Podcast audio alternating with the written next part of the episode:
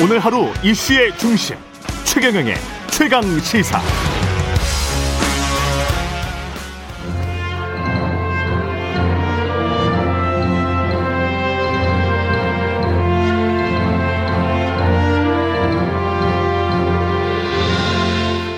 네, 최강 시사에서 추석 한가위 맞아 잠시 세계로 눈을 돌려보는 시간을 마련했습니다. 국내 현안도 많지만 세계가 어떻게 돌아가고 있는지 꼭 살필 필요가 있겠습니다. 최경령의 최강 시사 추석 특집 세계는 지금 KBS 박종훈 기자 스튜디오에 나와 계십니다. 안녕하세요. 네, 안녕하세요. 예. 뉴스포터 신혜리 에디터도 나와 계십니다. 안녕하십니까? 네, 안녕하세요. 예. 뉴스포터 신혜리 에디터는 신혜리의 눈으로 어, 우리 프로에 계속 출연하고 계시고요. 박종훈 기자는 세계는 지금 지금 특파원 보고 세계는 지금입니까? 네, 예. 그렇죠. 이게 몇 년째 하고 계세요? 제가 지금 원래 세계인이라는 프로그램으로 이름을 시작했거든요. 그 뒤로 어, 총 7년째 출연 중입니다. 와. 네. 참 한 프로그램을 7년 해보긴 저도 처음인 것 같아요. 네. 야 대단하시다. 예, 7년 거기다가 이제 그 박종훈 기자는 또 경제학 박사기도 하기 때문에 국제 경제 뭐 돌아가는 것 우리 뭐 KBS 내뿐만이 아니고 한국 언론계에서 가장 전문가 중에 한 사람입니다. 예. 어이, 고맙습니다. 예. 그래서 두 분의 전문가 시네리 에디터는 캐나다에서 제가 누차 말씀드리지만 은행도 다녔었고. 네. 예. 아, 제가 사자성어에 좀 약해서 예. 지난주에 실수를 하나 했는데 예. 좀잘 봐주세요. 예, 건선 진학을 건선 제가 장학으로 건선 잠시 얘기를 했는데 예. 가끔 헷갈리는 영어가 더 쉬운 친구예요. 예. 건선 장학이라고 생각했나 봐요. 네. 건선 진학을. 예. 추석 연휴였는데 어떻게 보내셨습니까? 뭐 방역 수칙을 지키려니까 예. 이 자녀를 집에다 놔두고 가면 네. 되겠더라고요. 그래서 예. 아이들은 배달로 음식을 시켜주고 이 오래간만에 가족들하고 좀 방역 수칙 지켜가면서 예. 만났습니다. 네. 시네리 에디터는 뭐 하셨어요? 아 저는 이제 부모님 다 캐나다에 계시니까 예. 나홀로였는데 음. 그 창신동에 혼자 음. 독거 노인분들 계셔서 예. 그분들 도시락 배달 그 봉사에 좀 다녀왔는데요. 그래서 좀 오랜만에 굉장히 뜻깊은 시간을 착한 일도 많이 하시네요. 네. 좀 착하게 살려고 예. 네, 조금씩 노력하고 있습니다. 예. 이 코로나 팬데믹 시대에 사실은 빈부격차 문제, 그다음에 그 사실은 박종훈 기자 책에도 그 이야기 나오잖아요. 3대 격차. 네. 예. 그렇죠. 그것부터 시작을 해도 될 것 같아요. 그 책, 책에서 그 세 가지의 격차가 있었죠. 네. 예. 뭐. 그게 뭐 뭐였죠? 나라 간의 격차. 네, 국가 간의 격차, 그 다음에 예. 빈부 격차가 이제 나라 안에서도 일어나고요. 기업 그렇죠. 간의 격차, 이 세 가지가 격차. 지금 아주 심각하죠. 그러니까 사람들 사이에 국가 내에 있는 사람들 사이의 격차뿐만이 아니고 국가 간의 격차, 기업 간의 격차가 아주 심각한데 그게 팬데믹 시대에는 더 심각해졌다. 네, 아주 심각하죠. 지금 현재 가장 큰 문제가 제가 보기에는 팬데믹 이후에 부동산 격차가 이번엔 또 심각해졌잖아요. 근데 이게 적당한 수준이 아니에요. 보면 이 지난 5월에 이 미국 데이터를 보면 네. 미국의 부동산 가격이 1년 만에 23.6%가 올랐는데 이게 음. 미디언 가격, 중간치 네. 가격이 그렇게 많이 올랐습니다. 예. 그러니까 미국에서 보면 어, 우리나라 이 부동산 상승률이 전국적으로 봤을 땐 훨씬 더 높은 거죠. 그런데 그렇죠. 많은 분들이 그렇게 생각하시더라고요. 코로나 19 때 이게 미국의 부동산 가격이 오른 거지. 그동안 누적된 건 우리나라가 더 높다라고 생각하시는 분들도 있는데 이게 미국 부동산 상승률이 보통 높은 게 아닙니다. 사실 그렇죠. 2012년 이후에 21년까지 9년 동안 이 미국의 실질 주택 가격 상승률이 85%나 올랐거든요. 와.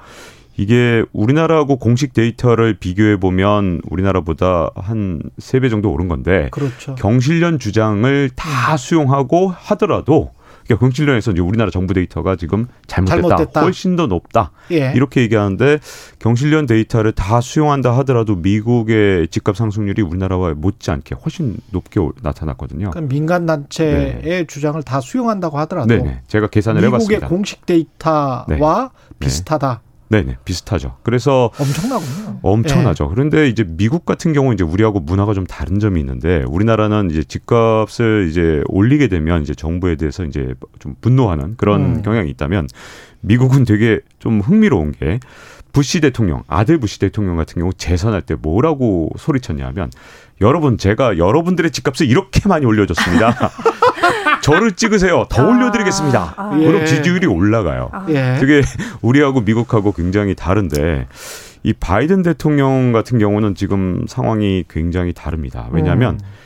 이게 적당히 오른 게 아니라 한 해 만에 23.6%가 오른 건 사실 미국도 이렇게 쇼킹하죠. 많이 오른 건 정말 네. 쇼킹한 거거든요. 언제 이렇게 많이 올랐었냐면 글로벌 금융위기 오기 직전인 2004년, 5년에 그렇게 많이 올랐는데 그때 미국도 아무리 미국이라 하더라도 민심이 좀 흔들렸거든요. 그렇죠. 그래서 사실 어 지금 바이든 대통령 입장에서는 이 집값을 어떻게든 좀 어떻게든 손을 봐야 되는 되게 머리가 아픈 상황이 좀 왔다고 볼 수 있고요. 유럽의 주요 국가들도 지금 다 마찬가지잖아요. 네, 유럽도 예. 지금 굉장히 심각하죠. 그래서 영국, 제가 독일 네. 뭐다 네. 그렇습니다. 그렇죠. 네. 그래서 지금 아까 이제 말씀하신 제가 음. 이제 강조했던 세 가지 격차 중에서 지금 부동산 격차가 전 세계에서 지금 다 문제가 되고 있고 코로나 19 이후에 앞으로 풀어야 될 가장 심각한 문제가 되지 않을까 싶습니다. 어떻게 보면 사람들이 이렇게 많이 죽고 전 세계적으로 지금 코로나 19 이후에 사망자 숫자가 어떻게 되나요? 전 세계요. 예. 전 세계 코로나 사망자는 제가 아직 업데이트는 안 됐는데 미국만 보면 지금 거의 사망자가 뭐 70만 명? 그 정도 되는 명. 것으로 나왔던 것 같습니다. 네. 음. 그래서 인도는 지금 45만 명, 브라질이 60만 명. 그 수백만 네. 명이네요. 네, 수백만 명이고요. 예. 어, 지금 뭐 영국도 사실은 이제 락다운을 해제하고 다시 자유의 날을 기점으로 해서 굉장히 자유롭게 지금 풀어놨는데 그 음. 이후로 지금 더 확진자들은 두 배 이상 더 많아지고 있는 상황입니다. 그러니까 이게 지금 델타 변이 때문에 사실 백종 백신 접종률이 높은 국가에도 지금 굉장히 확진자들이 많아지고 있고 또 사망자들도 좀 계속 나오고 있는 상황인데요. 그래서 이게 지금 어 아까 전에도 말씀드렸듯이 국가 간의 차이 그러니까 백신을 보유한 나라와 그렇지 않은 나라 이 굉장히 많이 갈리고 있습니다. 그렇죠. 네. 그래서 이게 지금 이 팬데믹 자체가 지금 별, 델타 변이로 인해서 다시 어, 사실 1년 반이 지났는데도 연연히 끄지, 끊이지 않고 있고 이 상황이 또 어떤 델타 변이가 나올지 어떤 다른 변이 바이러스가 나올지 모르는 상황이어서 이게 지금 종식까지 가는 거는 굉장히 좀 먼 이야기다 이런 분석도 나오고 있습니다. 어떻게 보면 코로나 유행이 심해지면 심해질수록 돈을 푼 돈을 계속 그냥 놔두고 네. 그걸 회수하지 못하는 그런 상황이니까 그런 상황에서 돈을 가지고 있고 그나마 안정적으로 소득을 계속 영위하고 있는 그런 사람들은 음. 아쉬울 게 지금 없고 투자라는 측면에서는 계속 그렇게 갔었던 게 지난 1년여 한 2년 정도지 않습니까? 네. 예. 지금 뭐 이 최근에 이 상황을 보면 예. 코로나를 극복할 줄 알았었거든요. 올해 음. 초만 해도. 그랬죠. 네. 우리가. 예. 근데 이제는 단어가 바뀌었죠. 공존으로 바뀌었습니다. with 코로나라고 with 하죠. 코로나. 네. 네. 이게 굉장히 앞으로 어 판세를 좀 많이 바꿀 것 같아요. 사실 음. 극복할 거라고 믿었을 때 우리가 갖고 있었던 여러 가지 생각들, 뭐 보복 소비 얘기도 하고 그다음 올 연초만 해도 뭐 중국하고 미국하고 사실은 뭐 중국이 훨씬 더 유리한 상황이었고 이런 것들이 있었는데 음. 델타 변이가 판세를 완전히 바꿨어요. 그래서 예. 저는 요번 겨울이 사실 많은 나라들한테 음. 시험대가 될 것 같거든요. 이번 겨울? 네. 이번 겨울에 사실은 with 코로나로 가는 나라들 때문에 판세가 완전히 바뀐 거죠. 음. 특히 이제 선진국 같은 경우는 뭐 아무리 백신 접종을 많이 해도 지금 뭐 확진자 숫자가 9월 20일 기준으로 제가 따, 저 자료를 조사해 보니까 영국 같은 경우 3만 5천 명, 미국이 20만 명 이렇게 되거든요. 20만 명. 네. 그러니까 이게 지금 우리가 생각했던 어떤 코로나로부터 자유로워지는 어떤 극복하는 상황은 이제 완전히 아닌 거거든요. 근데 선진국들 20만 명 아무리 우리 네. 인구의 한 여섯 배 정도 된다고 하더라도 네. 이거 좀 심하네. 엄청나죠. 저는 그래서 네. 사실은 우리가 with 코로나 가면 어 우리가 곧 확진자 수대가 만 명대를 곧 넘을 거거든요. 음. 사실은 음. 굉장히 중요한 시험대 선진국들이 모두 다 와 있는데 여기에 개도국이 지금 백신을 거의 못 맞은 상태니까 뭐 그렇죠. 뭐 우리가 베트남이나 아니면 인도네시아 같은 데가 이 베트남 저 베트남은 일단 6.8%예요 접종 완료율이 그리고 인도네시아가 16.7%인데 이런 상태로 먼저 선진국들이 with 코로나로 가면 이제 뭐, 뭐 입출국도 자유롭게 가고 뭐 그렇죠. 예를 들어서 네. 사람들하고 만나는 것도 자유롭게 하고 이런 상태에서 개도국한테도 국경을 열라고 아마 하게 될 거고요. 그렇겠죠. 그런 상황에서 이제 개도국은 백신을 안 맞은 상태에서 겨울을 맞이하게 되기 때문에 굉장히 이번 이 겨울을 통해서 아마 분수령이 좀 될 것 같고요. 이걸 잘 쉽게 극복하지 못한 나라들은 사실은 투자 유치가 굉장히 어려울 거고 선진국들은 제가 보기에는 with 코로나로 가는 과정에서 투자를 내년부터는 다시 이제 이게 왜냐하면 불확실성이 굉장히 낮아지는 거예요. 어떻게 보면 with 코로나로 가는 순간 그렇습니다. 아 이게 우리의 일상이고 생활이구나 이렇게 음. 되는 거고 지금 뭐 싱가폴 같은 경우에는 치명률이 0.1%로 낮아졌는데 네. 그 이유가 백신을 80% 넘게 맞았기 때문이거든요. 음. 그렇게 된다면 앞으로 이제 독감하고 이제 치명률이 비슷해졌다는 얘기이기 때문에 음. 이 상황에서 이제 굉장히 불확실성이 낮아진 상태에서 투자가 살아나고 그렇지 못한 개도국하고 해서 완전히 코로나 divide, 코로나로 인해서 격차가 커지는 국가 간의 격차가 커지는 일이 더욱더 가속화될 것 같습니다. 아까 전에 그 얘기를 하셨듯이 베트남이나 인도네시아가 굉장히 지금 음. 문제가 되고 있는데요. 이게 이제 선진국한테도 문제가 되는 게 공급망 문제가 걸립니다. 그러니까 그렇죠. 그러니까 나이키 같은 경우는 지금 베트남에 공장이 거의 있는데 그렇습니다. 지금 락다운 때문에 거의 뭐 제조가 굉장히 미뤄지고 있거든요. 그래서 음.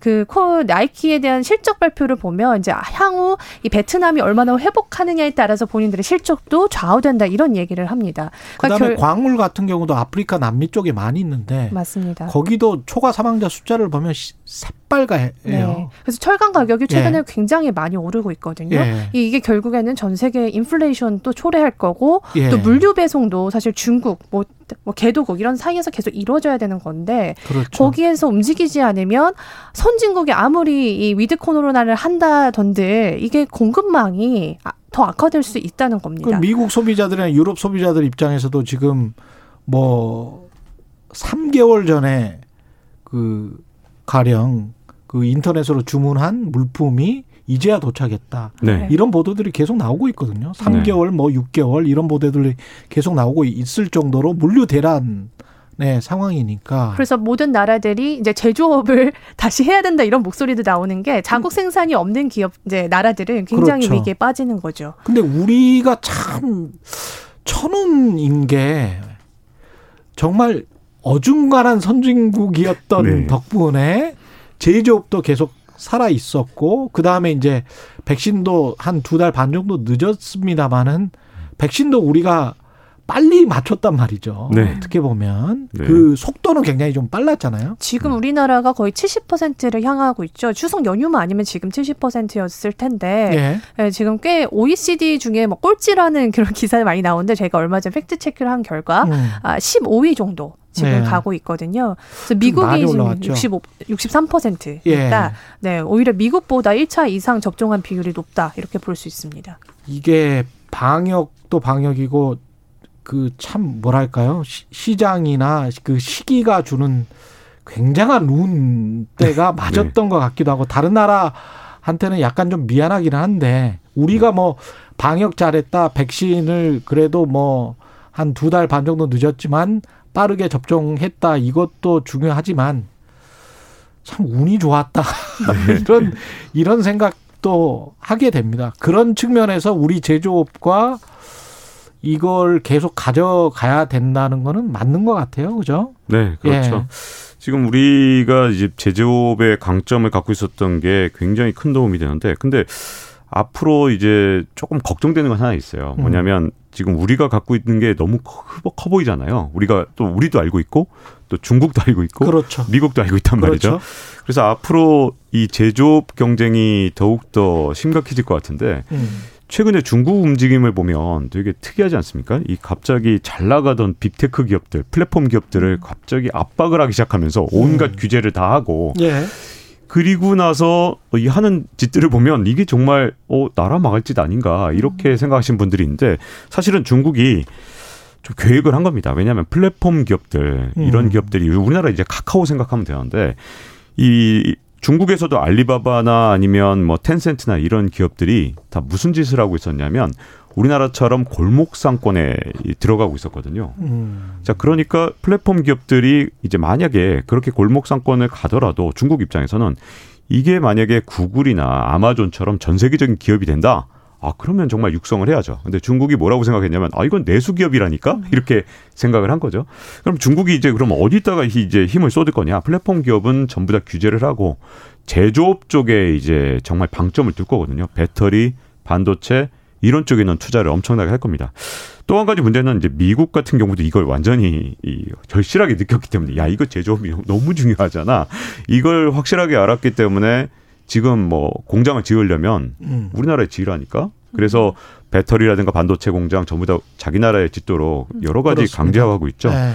여기다 유럽은 그 정도 힘이 없기 때문에 뭐 큰 변화는 주지 않지만 그래도 과거에는 해외로 그냥 쉽게 내보냈던 여러 가지 첨단 공장들을 자국 내에 짓도록 하고 있기 때문에 이게 이제 코로나 19때 이제 우리의 저력을 확인하고 야 우리가 정말 여러 가지 참 다양하게 잘하는 게 많았구나 네. 이렇게 굉장히 기분이 좋은 측면도 있는데 나쁜 점은 이게 모든 나라가 네. 깨달았기 때문에 앞으로 이걸 갖고 우리가 이제 자부심을 느끼는 건 좋지만 음. 경각심도 동시에 가져야 그렇습니다. 되는 거죠. 그래서 잘못하면은 네. 지금 이 상태에서 애매하게 그 우리가 세계화가 된 상황에서 계속 뭐 자국 중심으로 네. 뭔가 공장을 짓고 그렇게 된다면 나중에는 공급 과잉이 일어날 수도 있고 아니면 반대로 블록화된 경제로 간다면 블록화된 경제 하에서는 또 인플레이션이 일어날 수도 있고 그렇기 때문에 아주 좀 힘든 상황입니다. 그 다음에 이제 무엇보다 이제 경쟁력이 계속 떨어지고 과잉 투자를 할, 할 가능성도 높단 말이죠. 블록화된 경제화에서는. 추석이니까 이제 예. 한 가지 좀 안심이 되는 소식을 전해드리자면 예. 그 추석 연휴 동안 나온 뉴스가 유엔의 산하기구가 아, 그 혁신 지수를 발표했는데 예. 우리나라가 예. 5위였어요. 아시아에서도 뭐 싱가포르 다 제치고 1위였거든요. 예. 그만큼 R&D 개발을 굉장히 잘하고 있다. 그러니까 생각보다 우리나라가 뭐 제조업에만 지금 굉장히 열심히 하는 것뿐만 아니라 음. 좀 뒤에서 보면 굉장히 많은 R&D 성과를 이뤄내고 있고 특허 출원도 지금 아시아에서는 1위더라고요. 음. 그래서 아 그래도 국민들이 계속 이렇게 움직이고 있기 때문에 음. 아, 너무 또 비관적으로만 음. 보진 않고 어. 희망을 가져도 될 것 같습니다. 네. 근데 미국도 지금 바이든 행정부 들어와서 R&D 쪽으로 돈을 많이 투자하겠다. 교육에 음. 또 돈을 많이 투자하겠다. 이거는 R&D는 정부 보조금 성격이 있기 때문에 미국은 상당히 오랜 기간 과거에는 뭐 7, 80년대는 했지만 음. 잘안 해줬단 말이죠. 네. 근데 이제 다시 시작을 하겠다는 건데 그것도 좀 눈여겨 봐야 될 것 같고 박정훈 기자 말씀대로. 네. 그 다음에 이제 미국은 그렇게 이제 돈을 많이 풀었고 돈을 사람들한테 많이 뿌려버렸기 때문에 돈을 다시 걷어들여야 되겠다는 게 이제 세금을 걷겠다는 이야기잖아요. 네, 그렇죠. 지금 바이든 행정부에서 여러 가지 돈 쓰는 계획을 굉장히 많이 내놨는데 예. 도대체 돈을 어떻게 마련할지에 대해서는 아직까지 대책이 사실 별로 없는 편이죠. 그래서 예. 이제부터 이제 기업의 법인세율을 좀 높이겠다. 뭐 21%에서 26.5%. 사실은 트럼프 대통령이 이 과거에 낮춰놓은 거에 한 절반 정도 회복하는 그렇죠. 겁니다. 정상화라고 봐야죠. 정상화에 가깝다고 봐야 되죠. 그리고 최고소득세율을 올리겠다는데 이게 이제 엄청난 고소득 구간에서 소득세율이 37%에서 39.6% 정도로 올린다는 건데 근데 이게 말이죠. 사실 두 가지 문제가 있어요. 이 증세를 하려면 이제 충분하게 아까 전에 이제 빈부격차 얘기를 말씀을 많이 드렸는데 겨우 이 정도 올려서 빈부격차의 개선이 있을 것인가 미국에서. 음. 근데 사실 이것보다 더 큰 문제는 인플레이션을 막을 수 있을 만큼 올리는 것이냐 예. 이런 문제가 있거든요. 사실 돈을 아무리 많이 풀어도 증세를 충분히 하면 인플레이션을 좀 막을 수 있는 방법이 되는데 지금 상황에서 이 정도 올려갖고는 좀 인플레이션까지 막는 정도의 수단은 되지 않거든요. 사실 미국이 과거에 이제 이런 대공황 같은 위기를 맞았을 때 어느 정도 소득세를 올렸었냐 하면요. 대공황 직전에 1929년에 미국의 최고 소득세율 24%였습니다. 굉장히 음. 낮았죠. 지금 뭐 37%니까 그 당시에 낮았는데 이게 대공황 과정에서 점점점 올렸어요. 루즈벨트 대통령이 당선되자마자 최고 소득세율을 63%로 올려서 거의 2.5배 올렸잖아요. 근데 이게 점점 올려갖고 1944년 어디까지 올렸냐면 94%까지 올렸습니다. 그때 반란이 없었나요? 1944년이면 이제 전쟁 중이니까. 네. 뭐 전쟁 중이니까 네. 뭐좀 될 수 있다 하더라도 네. 사실은 전쟁 전에도요 이미 어 36년에 79%였거든요. 그러니까 물론 이제 최고 소득세율 이걸 이제 이해를 잘 하셔야 되는데 그 당시에 연 소득 2만 5천 달러 이상인 경우에 그 소득 구간에만 적용이 되는 거거든요. 음. 자, 그럼 이게 지금 물가 수준이 얼마냐? 100만 달러가 넘는 겁니다. 그러니까 한 음. 10억까지 버는 11억까지 버는 돈 이전까지는 그런 소득세율을 안 물리다가 예. 이제 11억이 넘어가면 그 소득세율을 물린다 이런 뜻이고요. 예. 근데 그러면 이제 주류 경제학에선 주로 뭐라 그러냐면 이렇게 소득세율을 94%까지 하면 자기가 가져가는 건 6%밖에 없잖아요. 그러니까 10억을 넘게 번다. 그러면 6%만 내 돈이고 정부 돈이 9천까지만 네. 버는 게 가장 합리적이죠. 네. 오히려 고용봉직을 네. 좀 피하게 되겠네요. 그렇게 될 줄 알았는데 네. 노동 공급을 하나도 줄이지 않았죠. 음. 왜 그러냐면 나중에 행동 경제학에서 보니까 음. 이제 이런 어떤 고소득자가 과연 일하는 게 단순히 소득 때문에 일하느냐 음. 본인의 성과라든가 아니면 예, 명예, 지위, 성취욕 이런 것들이 다 결합이 돼서 일하기 때문에 사실은 네. 이 최고 소득세율이라는 건 이제 생산성하고 크게 관계가 없구나라는 게 이제 과거에 루스벨트 대통령 때 사실은 증명이 됐었거든요. 그래서 네.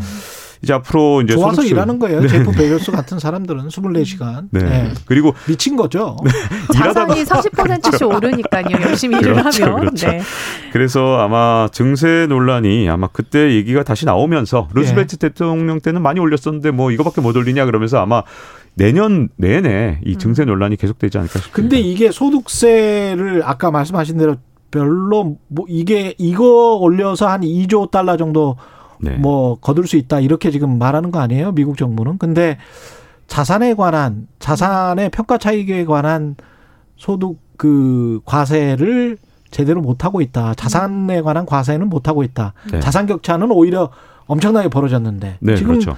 소득 격차가 문제가 아니고 자산 격차가 문제다. 이런 이야기가 이제 전 세계적으로 나오는 거 아닙니까? 네, 그렇습니다. 근데 미국 정부가 바이든 행정부가 그걸 못했다는 것에 관해서 미국 민주당 내에서도 조금 약한 거 아니냐 네. 그런 지적이 나오고 있는 것 같아요. 그렇죠. 우리나라에서 양도세라고 불리지만 이제 전 세계적으로 보면 이걸 자본이득세 정도로 예. 봐야 될 것 같은데요. 자본이득세를 충분히 올리지 않고 있는 그런 상황. 그러다 보니까 워렌 버핏이 한 말이 있죠. 내 비서가 나보다 이 세율이 높다. 우리나라 이 미국은 음. 자본으로 돈을 버는 것에 대해서 제대로 과세를 하지 않기 음. 때문이다. 이런 불공정한 과세 기준은 바꿔야 된다라고 굉장히 역설을 했습니다. 예. 근데 이게 쉽게 바뀔 것 같지 않은 게요. 이 최근에 그 미국에서 이제 뭐 하원 의장이라든가 아니면 이 연은 총재들 연방 준비 은행들의 이제 지역 총재들이 있어요. 뉴욕 총재라든가 이런 식으로 이분들이 지금 뭘 하고 있는가 봤더니 주식 투자를 엄청나게 하고 있는 게 최근 드러났어요. 음. 아니 코카콜라 주식을 사고 연은 총재가 그다음에 미국의 야. 하원 의장이 아. 알고 봤더니 애플 주식을 산 것도 아니고 네. 콜옵션을 샀어요. 콜옵션을. 알고 보니 로드 로빈후드였다. 네. 네. 그래서 이분들이 주식 투자 규모가 뭐 적게는 10억 원대, 뭐 많게는 100억 원대 이르는 걸로 나타나면서 과연 증세를 제대로 하겠느냐. 음. 그리고 또 연준에 대해서도 지금 의심의 눈초리가 굉장히 많죠. 네. 뭐냐면 이게 한 사흘 전에 아 나흘 됐네요 이제 나흘 전에 드러나니까 연준이 계속해서 부양책 쓰는 거 이제 봤더니 자기들 주식 투자해서 돈 벌려고 하는 거 아니냐. 그래서 미국도 지금 부의 격차뿐만 아니라 지금 미국 정부나 아니면 연준에 대한 불신 음. 이게 점점 더 커지고 있는 상황입니다. 저는 약간 다르게 보는 게 네. 지금 그 주식 투자로 굉장히 많은 돈을 번 개인 투자자들이 많아요. 지금 미국의 가장 큰 문제는 일자리로 복귀하지 않으려는 사람들 때문에 아직 노동 시장이 회복되지 않았다는 거거든요. 네. 이 사람들이 계속 주식 투자를 하면서 오히려 월급보다 더 많은 돈을 받고 사실 그 돈은 또 어디서 나오냐 정부에서 받은 보조금이거든요. 그러다 보니까 정부 입장에서는 바이든과 예. 옐런이 굉장히 큰 이제 굉장히 강한 목소리를 얘기했는데 음. 그렇기 위해서는 그 주식 관련한 그 자본 이득세에 대한 아, 텍스를 좀 더 강화해야지만 이 사람들이 더 이상 주식을 하지 않고 일자리로 복귀할 수 있다. 사실 이런 목소리도 내부에서는 좀 나오고 있어서 음. 저는 이번에 이게 좀 가능하지 않을까 좀 이렇게 보는 시각입니다. 미국식 자본주의도 이렇게 문제 특히 이제 모랄 해저드라고 해야 되겠죠. 그 윤리적인 무감각의 상태인 것 같은데 음. 중국식 자본주의 아까 말씀하셨지만 중국식 자본주의도 사실은 그 중국에서 거대하게 일어나는 빈부격차 때문에 지금 시진핑이 계속 개입을 하고 있다고 봐야 되는 거 아닙니까? 네, 그렇죠. 네.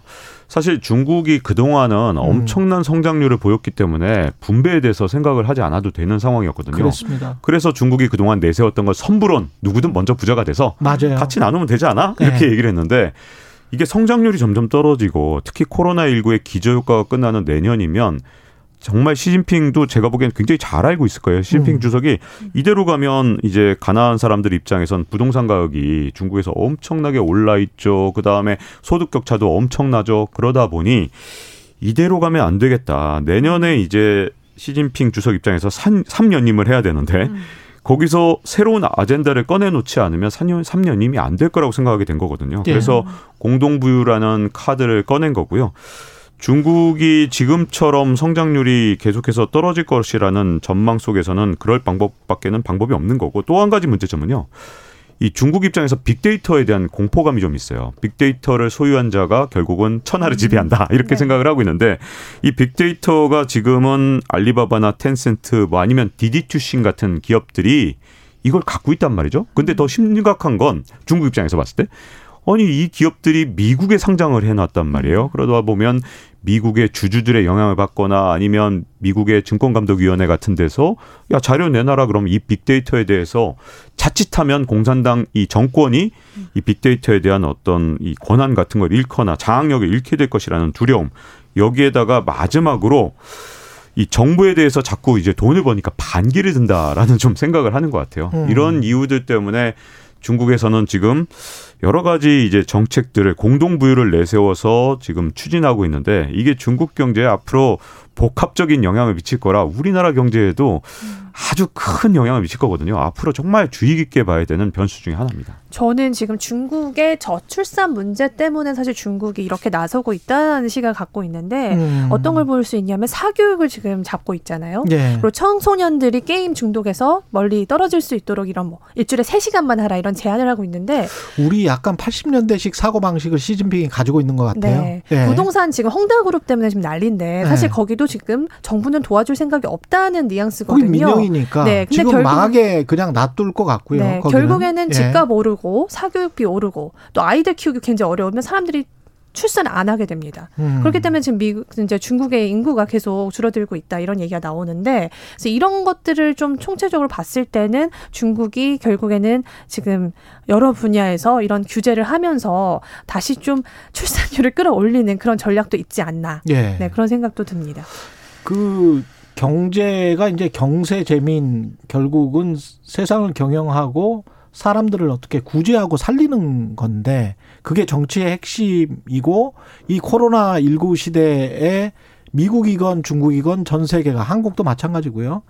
사람들을 이제 살리는 정책을 한단 말이죠. 근데 사람들을 살려놓고 보니 아, 살리면서 사람들이 또 느끼는 게 그냥 배가 고픈 게 아니고 배가 아픈 측면들이 많거든. 네. 남들이 돈을 많이 벌어서. 예. 이 상황을 어떻게 타개할지 포스트 코로나 시대에 미국과 중국은 어떤 방향으로 가고 우리는 어떻게 해야 될지 한 20초씩 남았네요. 아주 짧게 예. 중국의 네. 이제 저출산 문제를 해결하는 방법 중에 가장 좋은 방법은 부동산 법을 해결하는 건데요. 그렇죠. 근데 부동산 법을 이번에 해결하려고 그러면 헝다 같은 것들이 이제 2, 제3, 이렇게 계속 나올 거거든요. 그렇죠.